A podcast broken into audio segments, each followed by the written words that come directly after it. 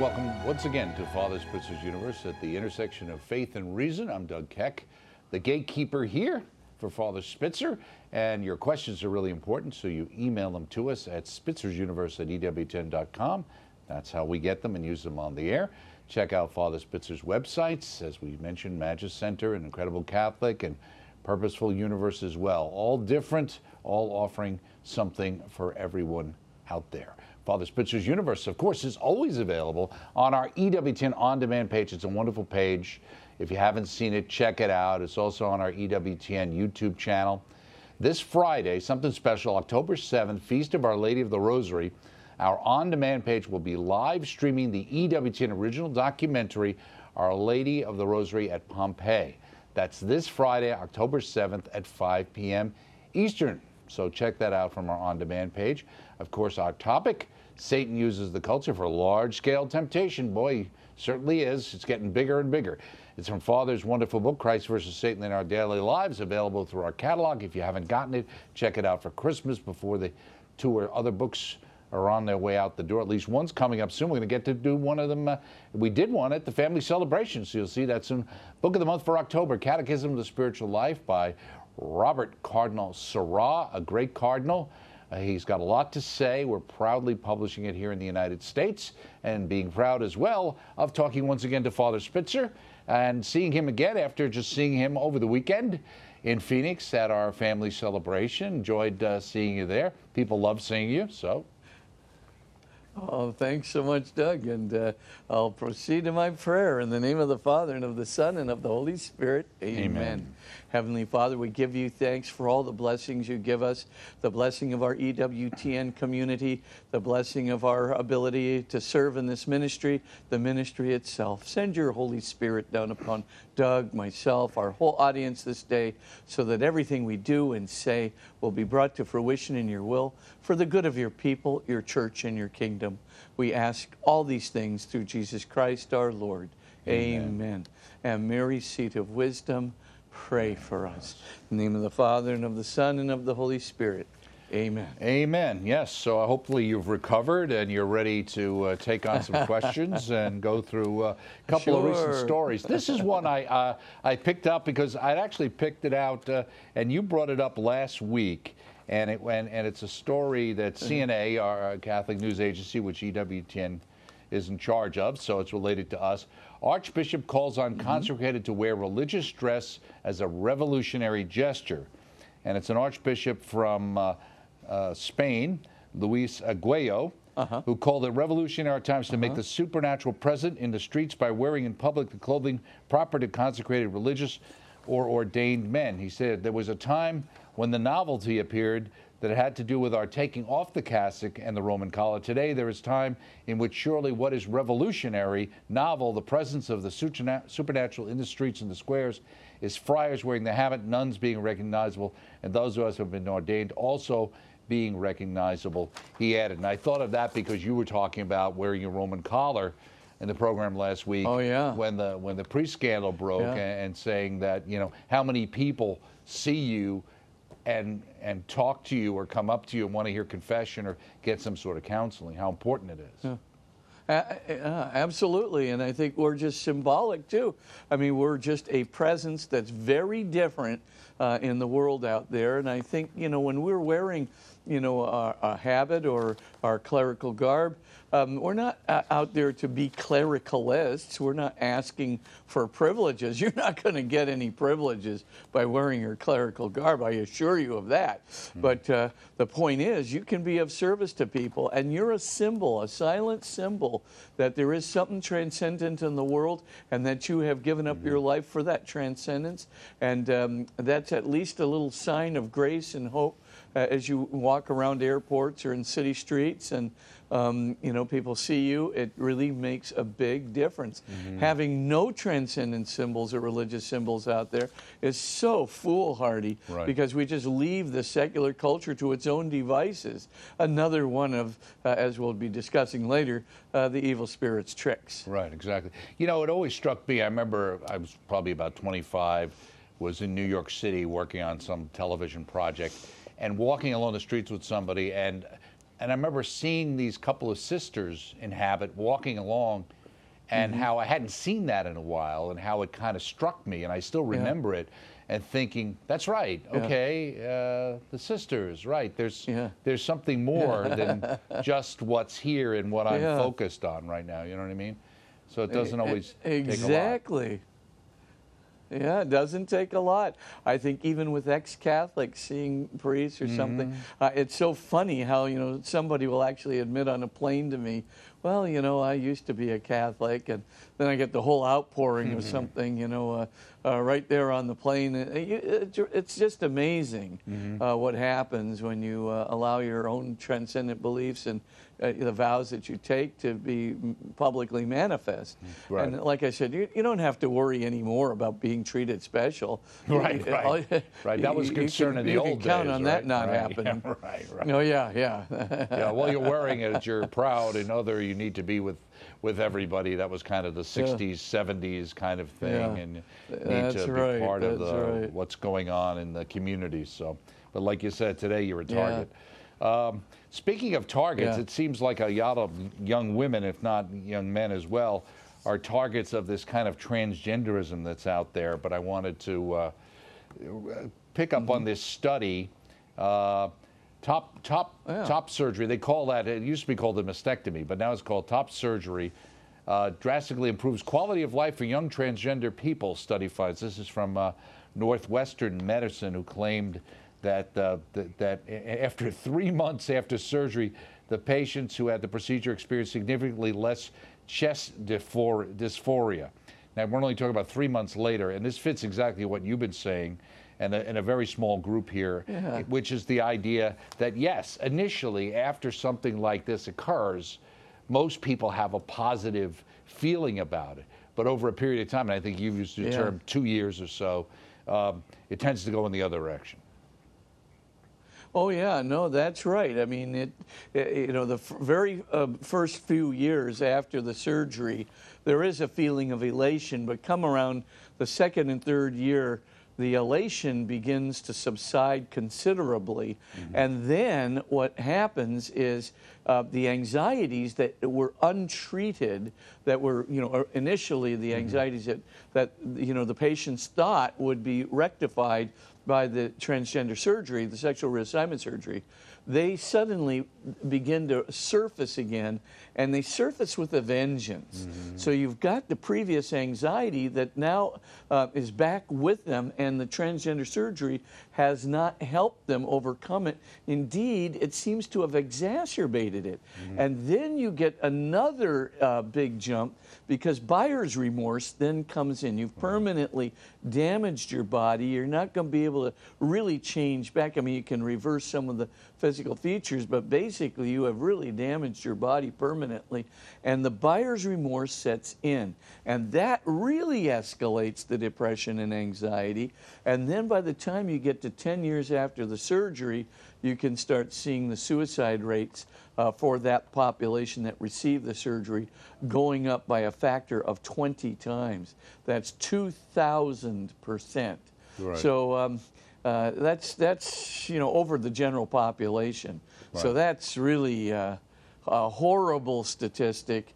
It just, uh, you know, it, it, it speaks volumes Right. about what is wrong with this whole procedure, why it is not a solution to problems, why it isn't even a solution to a fictitious dysphoria, you know. And so, you know, in, in, in a way, the medical establishment, knowing these statistics, not just from American studies, but Swedish studies, in places where it's very friendly to trans, uh, um, to uh, transgenders, at the end of the day, Right, right. you can see that uh, this thing should not be promoted by the medical establishment. The only reason for so doing is the money that's involved in it. And um, I can only uh, say that uh, I, I know there are other populations who are outside the medical establishment who are doing it for cultural reasons, but I mean, it's pretty bleak. Right. Uh, and if you know that this is going to happen, that you know this person has a has a reasonably good chance of having a 2,000 uh, percent higher chance of suicide 10 years after the surgery. Why would you be promoting this as a doctor? Why on earth would you be uh, doing this? So medically unethical. All I can say is, you know, conscience requires that we stop it individually and collectively. Right. And it's interesting, too, because uh, one of the other articles here talks about the fact that there's people, and, and we've heard about them, you know, detransitioners have a message for distressed girls. Mangling Yeah. your body is a sickness and not a cure. And even talked about how initially, when they were put on particular medications for part of the transition, it was almost like taking mm-hmm. antidepressant medication. You felt better. You know, I mean, it was a more Yeah. positive experience. So some of that was actually actually a medical induced thing. The other thing I would think is that if you Yeah. make a decision to do something that you really can't change, your your first reaction is not going to to be that this was a mistake. You're going to, I would Yeah. think, want Oh, to yeah, make no, the, uh, every possibility to try and show how this was really the right decision. Well, that's what the whole point is. Subconsciously, you so want it to be the right decision that you kind of make it the right decision. The problem is your subconscious can't uh, subconscious can't keep the myth going. After a while, you get psychically tired of projecting this onto your uh, conscious framework, and as you begin to let go, as you begin to get tired of the projection, right? It's not real happiness. You're forcing it uh, on yourself. Then, of course, you let go gradually, and that's why three years after the surgery, it begins, the elation begins to subside. Then, when the anxieties resurface and then uh, surface back with a vengeance, then you see, oh my gosh, I made a mistake. I don't have any relief from these anxieties. The depression is back. My self hatred is back. All these things are back. I've had the surgery. And now, of course, I've permanently damaged my body, et cetera, et cetera. How do I detransition? Oh, well, I can't detransition very easily. 20 times increase in suicide rates. Right. And just on uh, off Yeah, another pretty- article, pretty there's interesting. I didn't know there was something called the World Professional Association for Transgender Health, but apparently uh, this group, uh, which deals with adolescents 15 and up, uh, wanted to change the treatment numbers to allow for children at younger ages. What a surprise! Uh, but they had to backtrack because they actually got pushback from most of the medical societies. The thing I thought was interesting that um, the the person who's in charge of of this WPATH is uh, Dr. Marci Bowers, uh, who's also transgender. So I mean, you've got Yeah. somebody who's obviously did this and now is promoting this, and you can understand why they might be a big champion of this. Oh yeah, but I mean, at the same time, you know, the, again, you know, why are they promoting it so mm-hmm. heavily to justify their own actions? Right. Not necessarily because they're they're happier. In fact, probably not because they're happier. So the the the thing that we have to just start reckoning with is you can't do you know do this with pre-adolescents because the odds of a pre-adolescent going back to their natural biological identity are about 80% without even the help of therapy mm. if you don't encourage them to get the surgery. But parents make a terrible mistake who, in trying to reinforce their children's belief, when their children, right, they don't even have a fully developed frontal cortex. I mean, that's the cortex necessary for regular judgment. I mean, it's half developed at this age. You're going to let them make this decision? I mean, this is crazy. You can't, you know, you, you, you know, you might want to say, well, I'm not going to support it, but I'm not going to go against it. That's much better than supporting it. Mm-hmm. Believe me, if you support it, then what you do is you perpetuate the myth that they're going to get a resolution to their anxieties with the surgery. And all you're doing when you perpetuate the myth is the tw- you're going to perpetuate the 20 times increase in suicide rates 10 years down the pike after the surgery. So uh, the, the best Right. thing you can do is get therapy for your children when they're pre-adolescents. Of course, we cannot legalize uh, or even medically allow a pre-adolescent to get uh, you know such a surgery. I mean, when you don't have a frontal cortex, how, you know, develop, how, how can you possibly be making a decision of this gargantuan, you know, uh, size, you know, et cetera? So this is a problem uh, I'd say, of ethics as well as of medicine and science, and of course, down the track of anxiety and suicide. Right, and, and the very, and quite honestly, when you see it, the incredibly bizarre, many times people uh, on TikTok and these other places mm. that are encouraging this kind of uh, mm. behavior on people. Uh, changing topics and going to something we uh, talked a little bit mm-hmm. about, uh, you know, the Nazis and, and what they did, etc., with, uh, you know, dealing with the unwanted. Mm-hmm. But recently, and this, this was yeah. an article that came out from the Catholic League, and uh, in a September 26th edition of the Fox News show Outnumbered, guest Sharon Osbourne, Ozzy Osbourne's wife, mentioned the fact, and I, am oh, not wow. sure what the topic was, but she said, you know, that most of the Nazis were Catholic. Um, and, and the point that he wanted to make was this is Bill uh, Donohue. She's wrong. Hitler drew most of his support from Protestants. In fact, Catholics provided the greatest resistance to him. Soci- sociologist Richard F. Hamilton, author of Who Voted for Hitler, settled this matter decades ago. In fact, there's another study in the American Journal of Political Science that said at the height of the world economic crisis, majority of Catholic regions remained strongholds of democratic parties, while in predominantly Protestant areas, uh, they abandoned their traditional uh, allegiances and flocked towards the Nazi Party. And they go on to say, our analysis confirms that region is the single most important empirical predictor that religion, I'm sorry, of who voted for the Nazis or not why did they perform so poorly in Catholic regions? So you, you hear this yeah. canard because no, of the I connection mean, uh, with Hitler's mother being yeah. raised Catholic, you know. So. That's right. That's right. But the, uh, you know, the the facts are there, and the, you know, I think um, no one can possibly. I mean, uh, wow, that's just like uh, you know, uh, accusing uh, you know, uh, you know, people of of a, um, you know, allowing, uh, you know, uh, uh, let's say, uh, physician-assisted suicide for handicapped people, and then turning around and saying, you know, ah, the disabled are the ones who really wanted, you know, the uh, the, the euthanasia um, uh, to be uh, of significance mm-hmm. for themselves. We know very well that every disabilities advocacy group is against assisted suicide. And so the idea of, you know, of saying, you know, 20 years after the fact, you know, oh, it was really the disabled who wanted it. Right. You know, it's the same kind of canard. You know, it, it's, you know, these are the things that, as you said one time, I forget mm-hmm. when it was. Mm-hmm. If you're going to lie, lie big. big right. you was, know, so I mean, that's Goebbels, just what's right? going on. Was Goebbels, right? So yeah, yeah. That was his thing, the big yeah. lie. The big lie. Well, how could that be? That the can't big be. lie. That has to be true. It's such an obvious lie, but that's the world we live in today. Yeah. so let's uh, let's go to some uh, the, some uh, questions. And speaking of Protestants, we have here, dear Father Spitzer. Uh, I'm a retired Lutheran pastor and have listened to your show and watched it for years, being blessed by your wisdom and knowledge. Haven't we all? You have been on my prayers list since you mentioned some time ago that you good hope that a procedure could be done to help restore your eyesight. On a recent show, you commented that you were in a Seattle restaurant for lunch and at the next table you saw four people looking at their cell phones. I remember this ignoring each other. I yeah. just about jumped off my chair. Was this just a form of speech, or is there some healing starting to come from Bruce?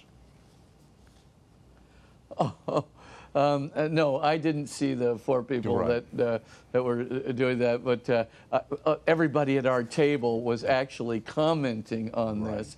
Right. Um, you know, so I couldn't help but be apprised of every detail that was going on, because all of my colleagues were going, "Look at this! This is amazing." There's not one word being mentioned. So of course. Uh, you know, being I, am I'm, I'm hyper tuned in mm. uh, to the conversation, but mm. um, I use that term "see" all the time. So my apologies mm. for uh, for that misstatement. But I always, after I say it, you know, I say, "Oh, it's great to see you." I use the term lightly. Oh, there you go. Right. right. So. Is so, there any uh, update you want anyway, to give us on that, that, or uh, I mean? Uh, well, uh, yeah, I mean, basically, uh, I have a solution that's being worked on mm. with an mRNA delivery system uh, that's being worked on um, in Macau mm. uh, to deliver um, channel opsins uh, into my um, eyes. Mm. they're now at the rat stage. And so I, Okay. I thought, man, if, if, if it passes the rat stage, uh, that's probably good enough for me since Yeah, I, uh, uh-huh. you know, share so many things in Yeah. common with the rats. But uh, anyway, um, actually, if, if it does pass the rat stage, it does need to go to the chimpanzee stage. Then if it passes that, it needs to go to the human stage. Mm-hmm. Right. But, uh, but maybe in about a year and a half, there might be something uh, for the old Spitzer to see with. And so uh, uh, hopefully that will happen. That's right. Your nickname will be Biggie Rat from the uh, cartoon villain. Yeah, that's right. Uh, okay, so uh, Uh, better than fat rat. there you go. Absolutely. Fat Cat. That was another guy, right? oh yeah. Okay. Dear Father Spitzer, I was reading Escape from Evil's Darkness, and you talk about being challenged by someone saying that God is unloving because he he creates people who end up in hell, and being in hell is worse than not existing. Is it better to not exist than Yeah. to be in hell? It seems to me that God allows hell as people's own choice, often because they believe falsely that they will be happier worshiping themselves than worshiping God. And this is from Della. Well, Bella, you are absolutely Right. correct. You answered your own question. Absolutely. People choose to go to hell. And the reason that they do is they believe that they will be happier worshiping themselves than worshiping God. You actually put your finger right on John Milton's little sage remark, remember in Paradise Lost, where um, you know the chief devil there is kind of trying to buck up his fellow devils who are beginning to you know lament the fact that they're down in hell and suffering and he gives them the rousing line you know better to be you know um, in hell for an eternity than to bend the knee for a, sickle, a single second uh, in uh, in the in heaven. So uh, so the uh, the idea, of course, is you're right. Self idolatry is the myth uh, of of happiness for the people in hell, and um, little do they know. Um, that the misery which they suffer and willingly suffer, they choose it um, because they think that the alternative will be so awful. But the, turn, the alternative, according to God's loving plan, is bliss. And they don't even know it. There's, they so have cloaked themselves from the truth.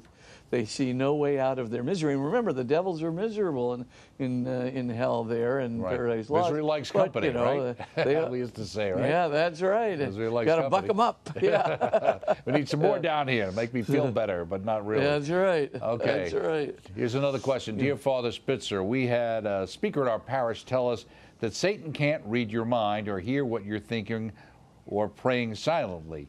Is this true? He's an angel. If he can't, does that mean that the Archangel Michael and your guardian angels and saints can't hear unless you vocalize your prayers? This is Bill. Well, Bill, I know this is out there, you know, that the evil spirit can't. Uh, uh, now, the evil spirit can't change your mind or force your mind or take over your mind. This I know is part of Catholic doctrine. However, I've, you know, the idea that the Holy Spirit can't sort of know, um, you know, what's uh, on your mind. Uh, I, I've always, I don't know where that comes from Catholic doctrine. I know people have asserted it a lot.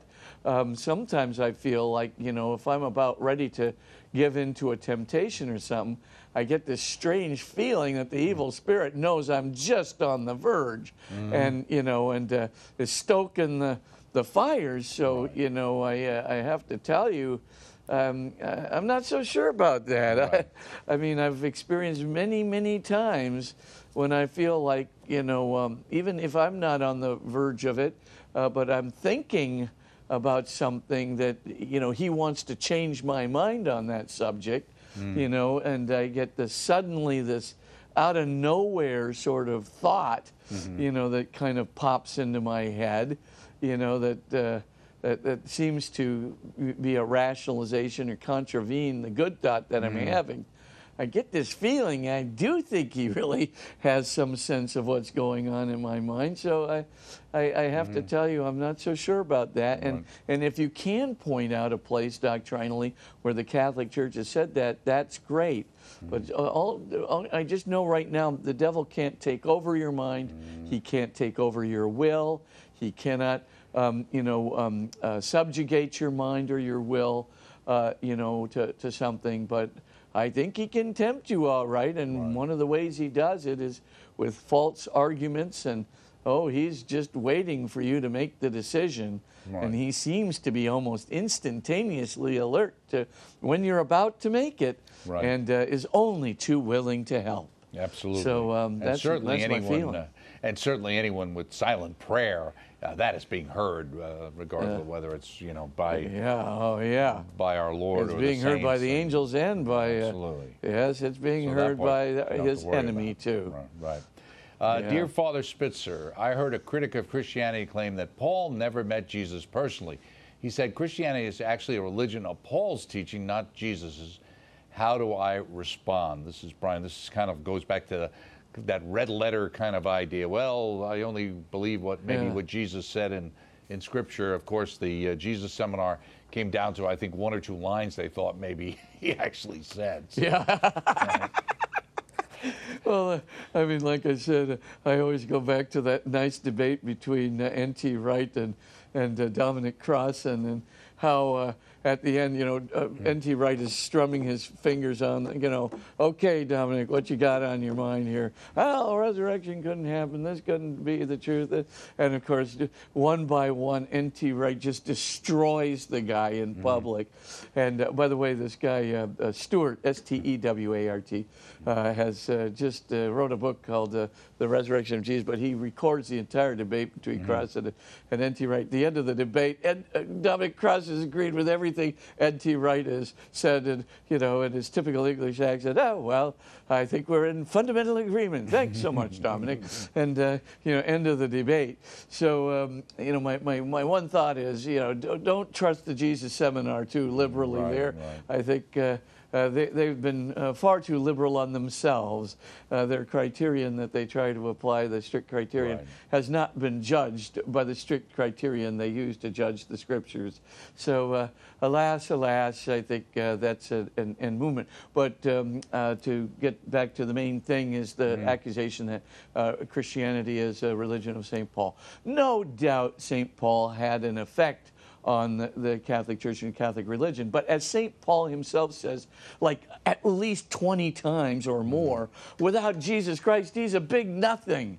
You know, as I grow weaker, Christ grows stronger in me, right? Et cetera, et cetera. I mean, I mm-hmm. mean, without Jesus Christ, without the doctrine of Jesus Christ, St. Paul would have never converted. St. Paul would have never uh, come around. Of course, everything he's taking is from the Holy Spirit, the Holy Spirit that was given by Jesus. Are you kidding me? I mean, of course, Paul, you know, without Jesus, Paul's a big zero.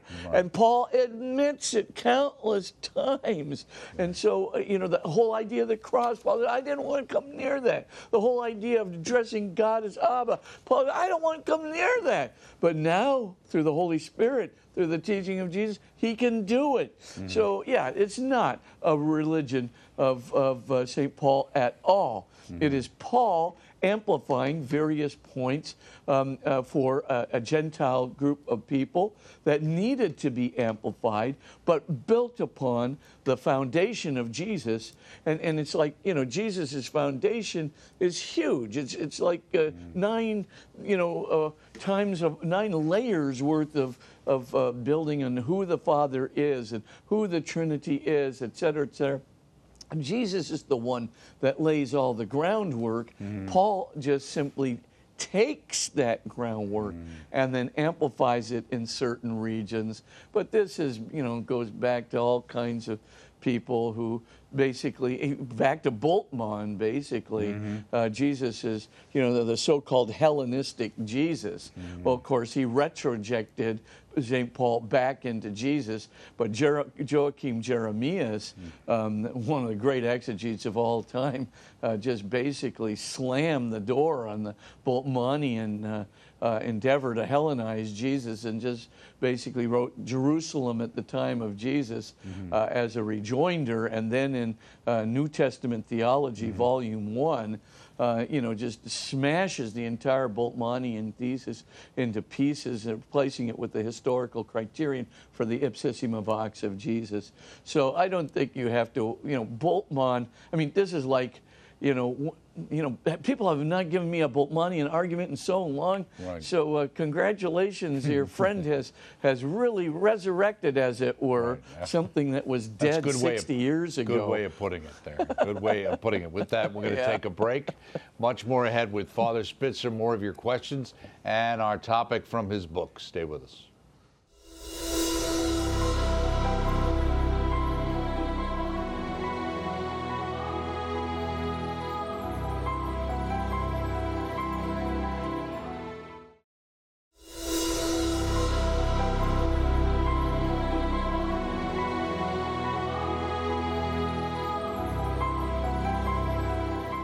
Thank you so much for staying with us in Father Spitzer's universe. Satan uses the culture for large scale temptation.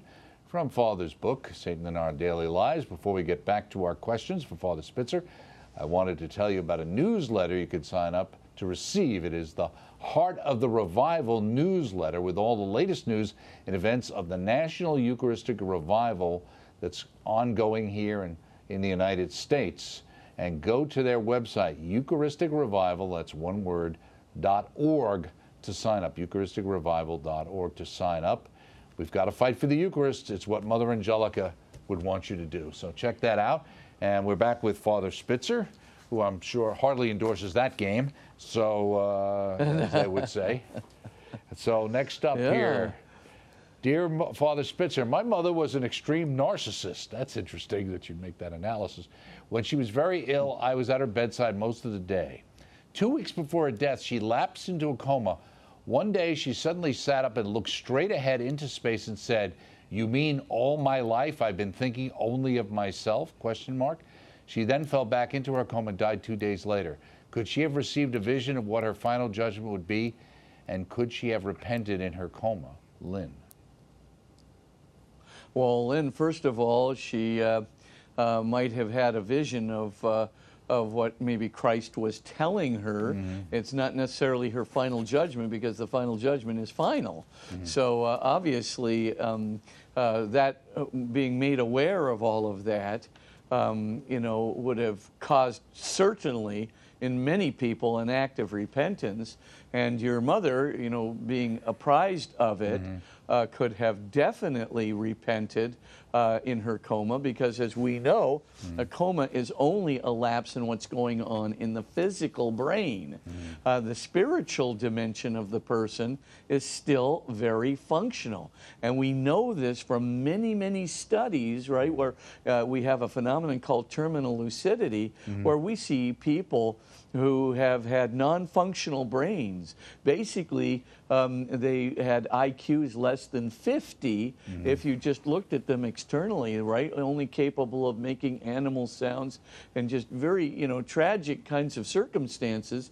Yet, in their terminal lucidity state, uh, terminal lucidity is when about an hour before death, when their brain is starting to shut down, suddenly it seems anyway that some their soul, uh, which is you know is not it was channeled through the brain originally, is is kind of a lot more free uh, to sort of communicate with people, and we see that people, um, you know, with their brain shutting down, suddenly become very lucid and expressive.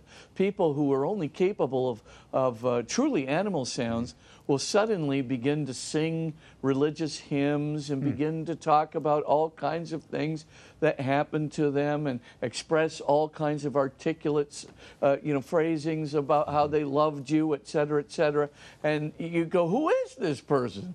I mean, throughout their whole lives, they, they've been functionally, you know, the IQ of, of you know, uh, you know, less than, than an, you know, animal in a, in a way. And so you just look at this and go, how is this happening?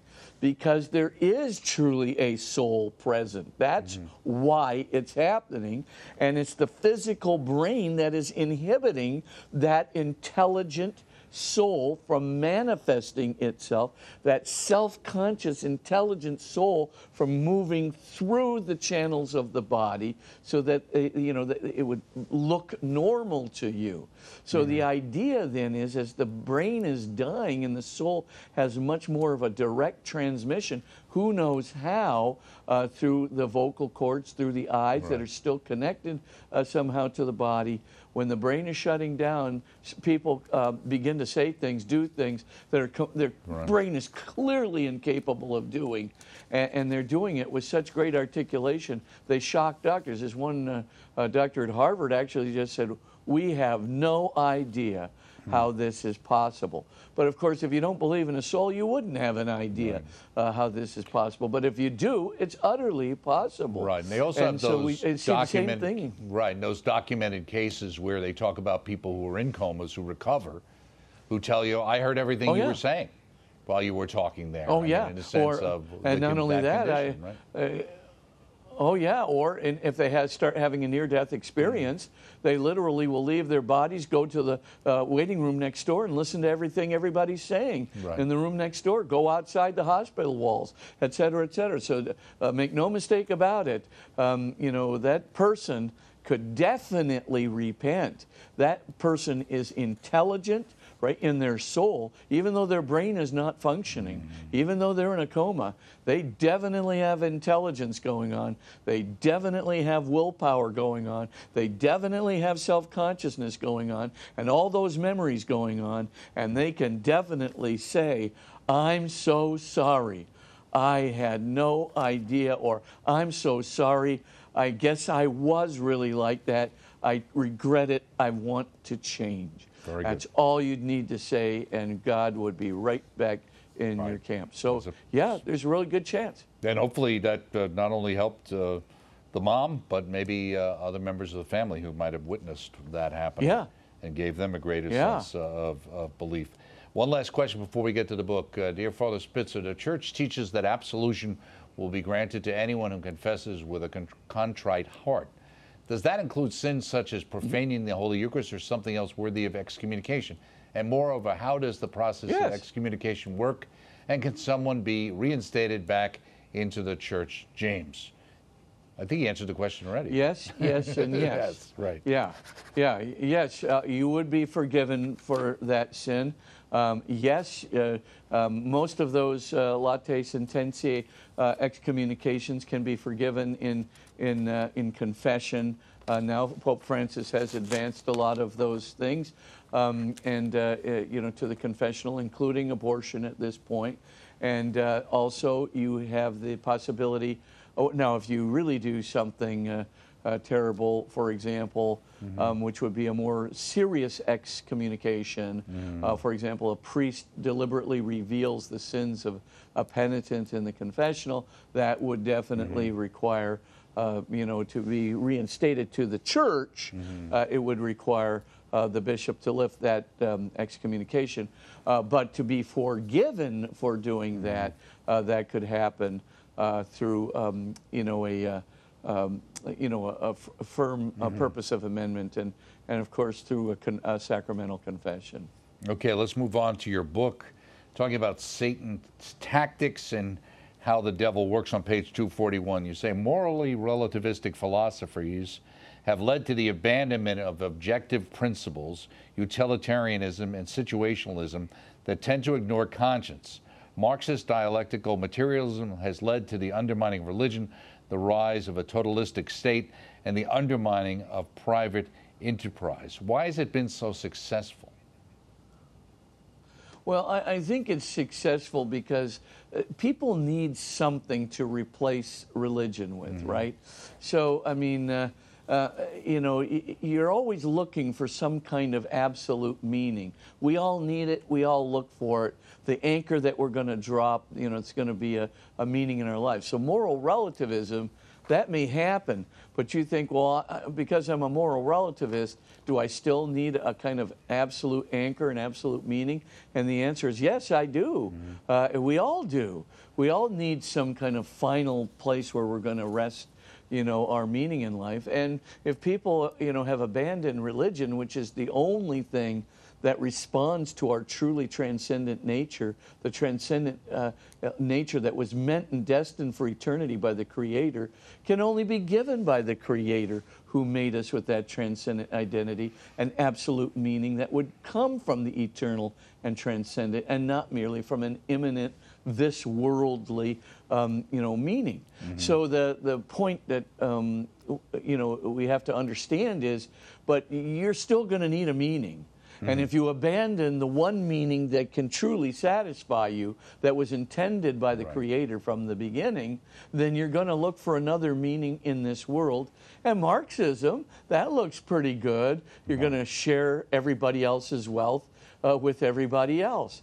Uh, but of course, we know that that really doesn't work uh, not even in a Marxist state, mm-hmm. because there are people who, of course, have privileges in the Communist Party of the Marxist state who mm-hmm. take more than their fair share, and they're not willing to share it with anybody else. Mm-hmm. And so the, the, you're not going to get around this point. Private property is still going to be uh, important. The whole idea mm-hmm. that you know you're going to run uh, a true economy without any sense of, of property ownership or any sense of being able to gain a just reward from the work and creativity and risk that you uh, venture, uh, mm-hmm. th- that's absurd.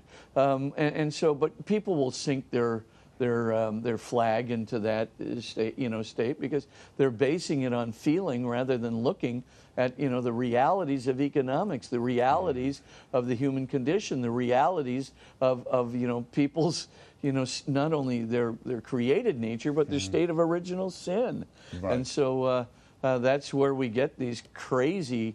Uh, doctrines from and identity politics today. What's that all about?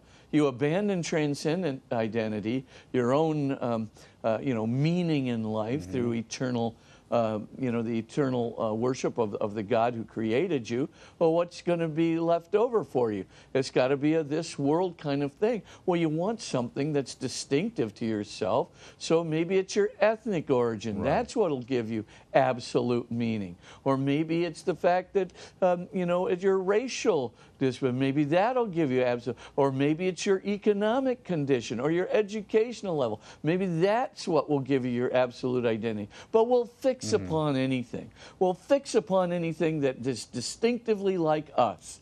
And then we'll make, we'll absolutize that and that'll become the absolute meaning of our lives. But of course, it won't mm-hmm. get us anywhere because we want more. We don't just want who we are now, mm-hmm. we're meant for more. And we're meant for perfect truth, love, goodness, beauty, and home.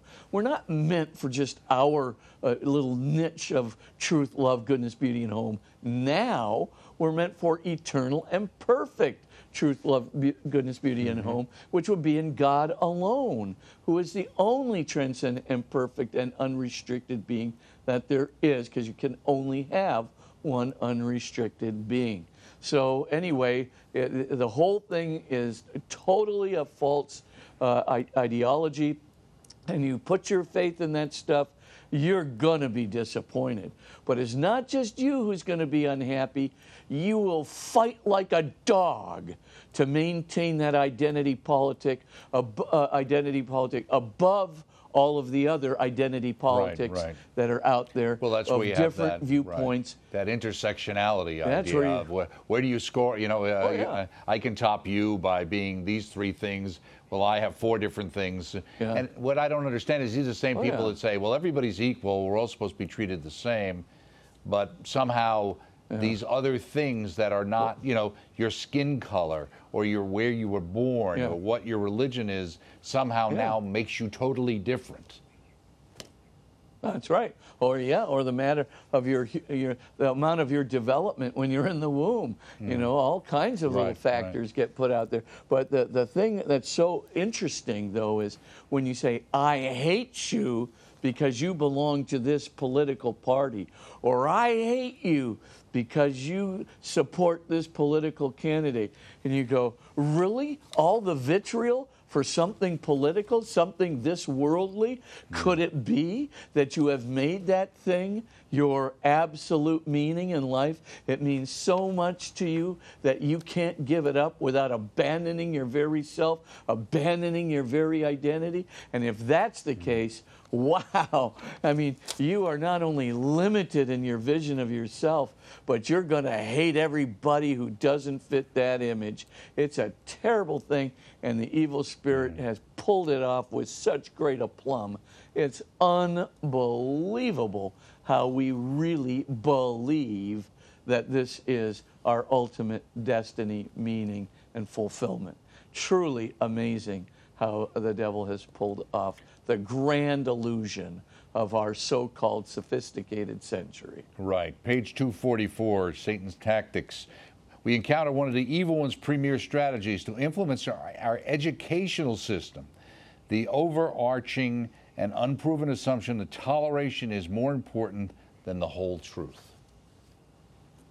Yep. That's always the thing is be tolerant, to be a nice person, that's good enough. Mm-hmm. Even if toleration and being a nice person leads to the destruction of people, right? So, okay, I, I want to be tolerant. You know, I'm going to just go ahead and, uh, you know, I want people to have an abortion if they want one, you know, et cetera. And mm-hmm. you can say this but you've got victims. You've got real victims out there. And not only that, but post abortion syndrome means you have multiple victims out there. When you think about the fact that women who have an abortion are four times more likely uh, to commit suicide, 2.5 times more likely to contemplate suicide, and of course, 1.5 times more likely to have substance abuse problems, 1.3 times more likely to have depression and anxiety problems alas, I can tell you, mm-hmm. uh, this uh, abortion is not a good thing. It's multiple victims on all levels for the woman, for the, of course, the child who was summarily killed right. uh, and not brought into existence because somebody said you could treat them like chattel, that is to say, movable property. The very same aim that Dred Scott versus Sandford had in mind to enslave black people. Right. You can see pretty clearly whenever we do these kinds of things, and we just want to be tolerant, but we're not going to speak the whole truth we're not going to tell them who the real victims are. We're going to keep the truth hidden about the emotional condition of people who go into these things and do these things. We're going to keep the truth hidden about marriages and relationships. Oh, cohabitation is such a great thing. And the longer you're in a cohabitation, the better you're going to like it because marriage is so unnecessary. When all of the statistics mm-hmm. reveal that the longer you're in a cohabitation relationship, the more likely you are to have a divorce, the more likely you are to have a substance abuse problem, the more likely you are to have, uh, you know, um, mm. problems in, in, not only uh, you know in your marriage, but actual problems of fighting, etc., uh, in your life. So all of these things uh, you can pretty much clearly see are uh, real problems that deal with, um, you know, what I would call, you know, all of the fallout from all of the unmentioned. Right uh, things that we keep void and black in our culture. So, you know, um, yeah, we don't want to tell the whole truth. Right. We, we'd rather be nice than kind. Kindness means we'll tell somebody when they're going to commit emotional suicide. But it may not be nice to tell them right. that if you do this, you're going to commit emotional suicide.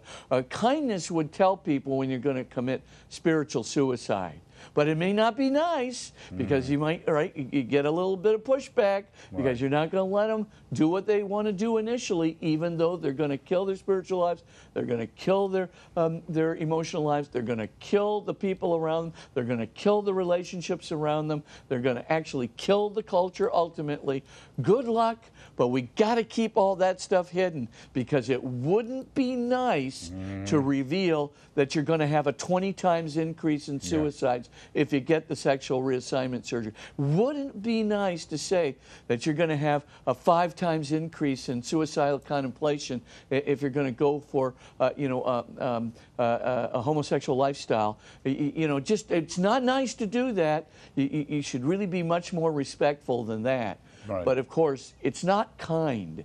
It is not compassionate. It's not truthful to keep the whole truth hidden. And that is the best lie that the evil spirit has put out there. It's like super trump card for everyone right. to just shut up and just be nice and don't say anything Mm-hmm. about what is likely to happen to them, to their relationships, to the people around them, to their spiritual lives. Don't say anything. Just shut up and be nice. Well, Well, think- if that's right. what you want to do, Right. you know, I think it's not what Christ would have you do. Right. Well, Archbishop Sheen, I think, uh, said our problem in, in the in the world Mm. we live in today. This was years ago. Was not that we're not tolerant enough. Is we're too tolerant. There- There's too much toleration Yeah. of things that shouldn't be being tolerated in society in the name of Yeah, tolerance, I guess. Now, one of the things here too on page 247, you talk about the, the devil Mm-hmm. and deception, and a couple of the deceptions uh, is one is in the area of spiritual feelings. What kind of deception is that?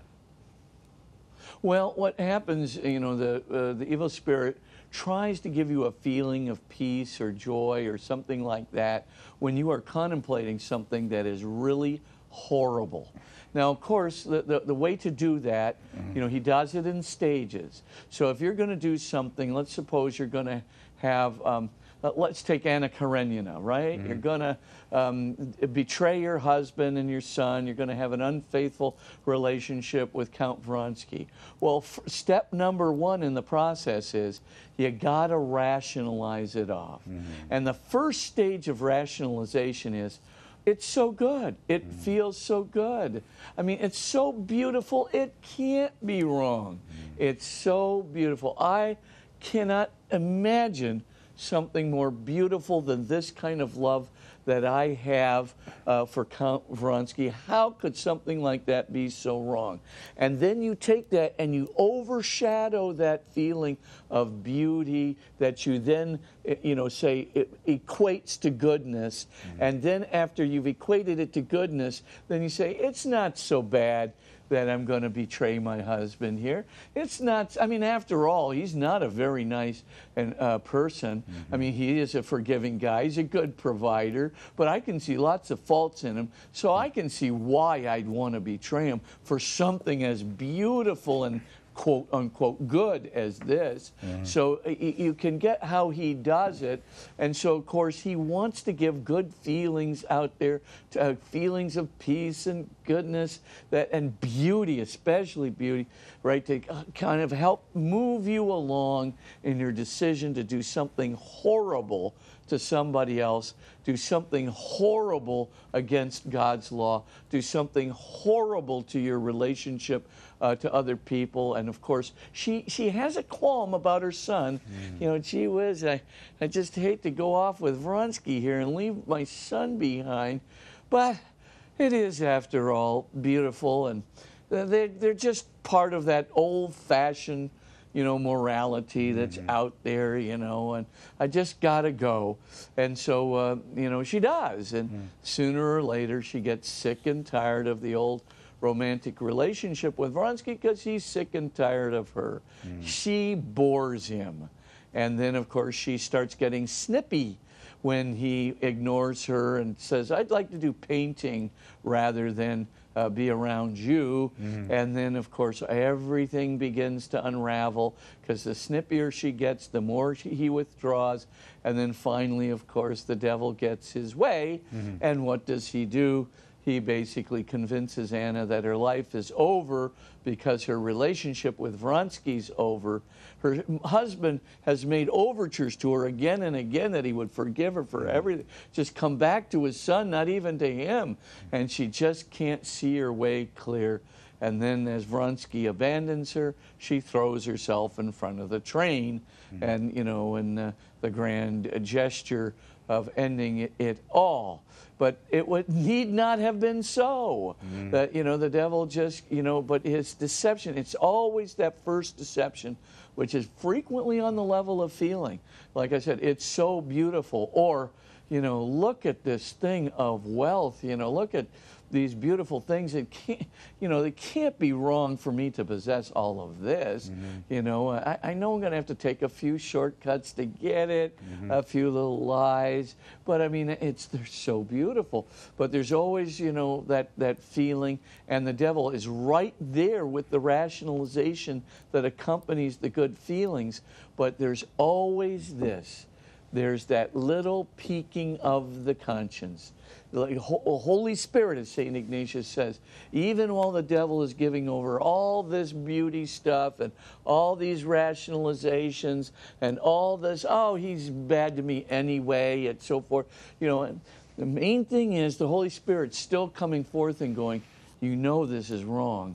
You know that he is a good man and a just man to you. You know that your son mm-hmm. would miss you terribly if you abandon him. You know that uh, you know his father cannot leave him in your hands when you're doing this adulterous thing in Paris with this guy Vronsky, etc. You know this. You know so it, back in her mind she knows, but of course she is not going to listen to her conscience. Mm-hmm. She because it's not what she wants to hear. And that's how he works it. He's very, very, very sly. Absolutely. And on that note, we shall leave it for this week, Father Spitzer. If you'll uh, give us oh, a prayer on a blessing on the way out the door. And bow your heads and pray for God's blessing. And may Almighty God bless you and send His Spirit to open your hearts to His teaching in every way, to open your consciences in every way, so that you will not only listen to Him through your conscience, listen to Him through the church, listen to Him in His Word, but listen to Him knowing that everything He's leading you to is the bliss of His love that is perfectly good, not the false loves that are evil and dark. In the name of the Father, and of the Son, and of the Holy Spirit. Amen. Amen. Thank you so much, Father Spitzer. We shall see you next week. Be well. And of course, Father Spitzer's books are available through our religious catalog. And next week, we continue with Deceptions of the Devil, coming as an angel of light. And of course, we've got our bookmark, False Mercy Recent Heresies Distorting Catholic Truth by Christopher Malloy. Interesting book uh, promoting for all of you to watch is The Bridge of Roses, the story of Our Lady of the Cape. Wednesday, October 5th at 10 p.m. Eastern, Friday, October 7th, 3.30 p.m. Eastern, put together by our good friend from Canada, Mr. Kevin Dunn, who you see on all the March for Life coverage from Canada. I'm Doug Keck.